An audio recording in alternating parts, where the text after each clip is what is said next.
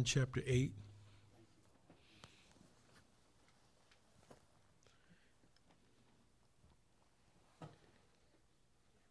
It's John chapter 8, verses 28 through 33.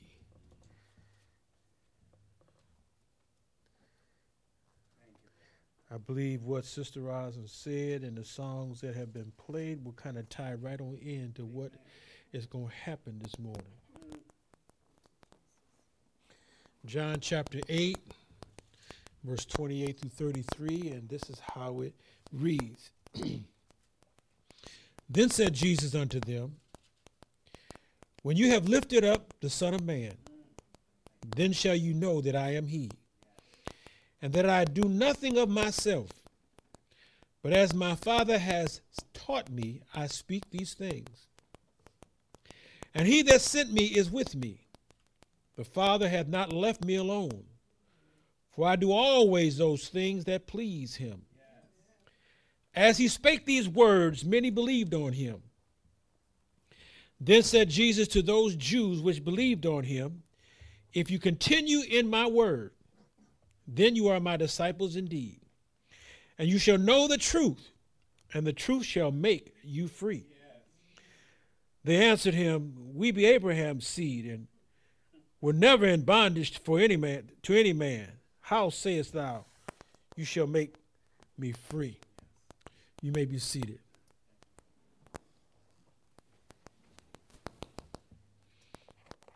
This morning, Lord willing, we want to talk about freedom. Freedom. In some form or fashion, all of us have been striving to be free. Free from something or someone. If it ain't one thing, it's another. As soon as we've overcome one thing, it's something else. When we think we've reached the top, we only find that we have another hill to climb. Freedom is defined as liberty. It is to be released from slavery, confinement, or imprisonment. It is to be exempt from the power or control over another. It is to be unconstrained or unrestrained. Today, people think they are free, and they are not. Amen. Just because your body is not confined or restrained doesn't mean you're free. Freedom is not restricted only to body, but also in mind. If you think about it, if the mind is not free, the body cannot be free. If the body is not free, the mind does not have rest. Therefore, it is not free. True freedom is the rest of the body and mind. When a person is depressed, they will try to sleep to be free in mind. Let's look at some biblical situations. First, Adam was free. Then he ate of the forbidden fruit and lost his freedom from both body and mind. He became enslaved in the bond by sin. Israel was enslaved and in bondage for 400 years. Moses went to tell Pharaoh to let God's people go. After being freed, Pharaoh pursued to enslave them again. God freed them by drowning Pharaoh and his army in the Red Sea. But Israel went back into bondage for another 40 years. Daniel had freedom.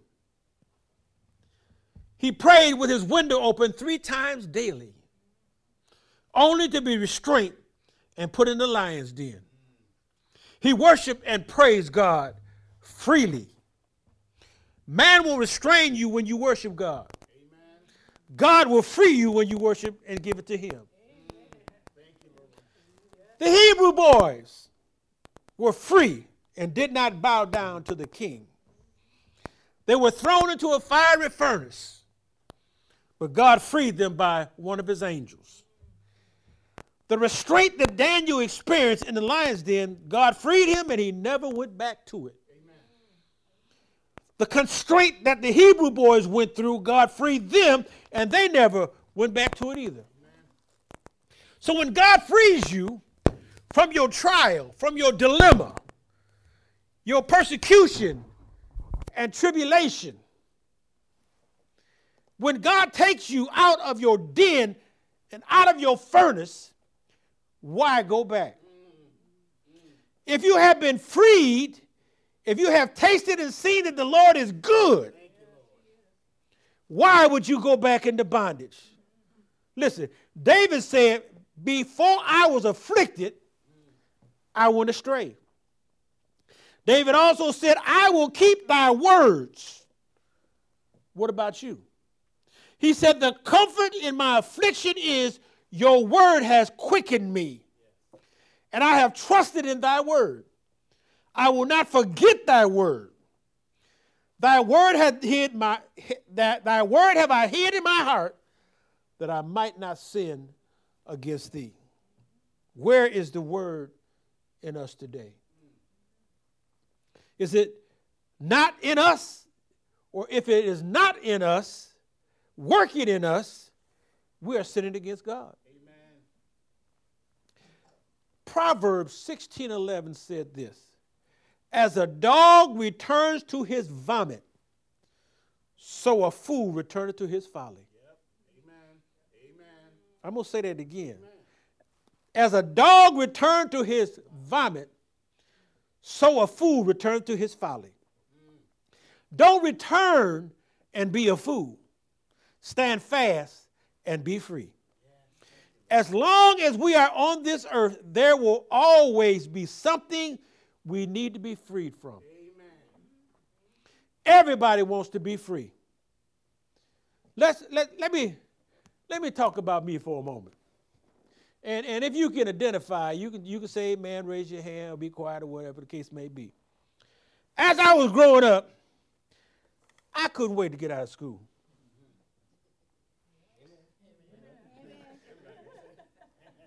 First, there was elementary. Oh, when I look back, you, good memories about elementary, but I still wanted to go. There were no good memories in junior high. You're too old to do what you did in elementary, and not old enough to what you want to do in high school. It's like free from one, but restricted from another. Now, high school, the ultimate freedom. Oh, I'm grown. High school, I'm grown now. No more school. No more teachers. No more getting up early. No more studying. Oh, that's the ultimate. Huh? That, that's what I want. College is not a requirement, but an option. I can do what I want when I want. Free at last, free at last. So I thought. I was free of school, but not free in everything else. Amen. If I wanted to eat, it was no longer free. If I wanted to go somewhere, not so free. If I wanted to spend money, now it wasn't free. In school, you lived off your parents. Amen, children. Now I had to get a job. I had to find a way to support my freedom. I was about to learn just how free I was not in this world and what freedom really was or was not. How many can agree with what I'm saying right now? Amen. When I got married, I found I was not as free as I was when I was single. Amen. Somebody know what I'm talking about.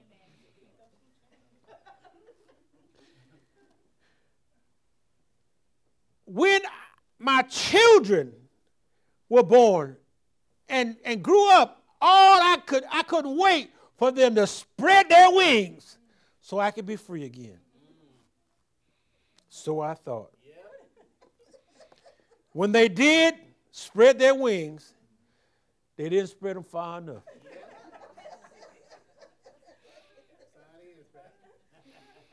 They left the nest and came back.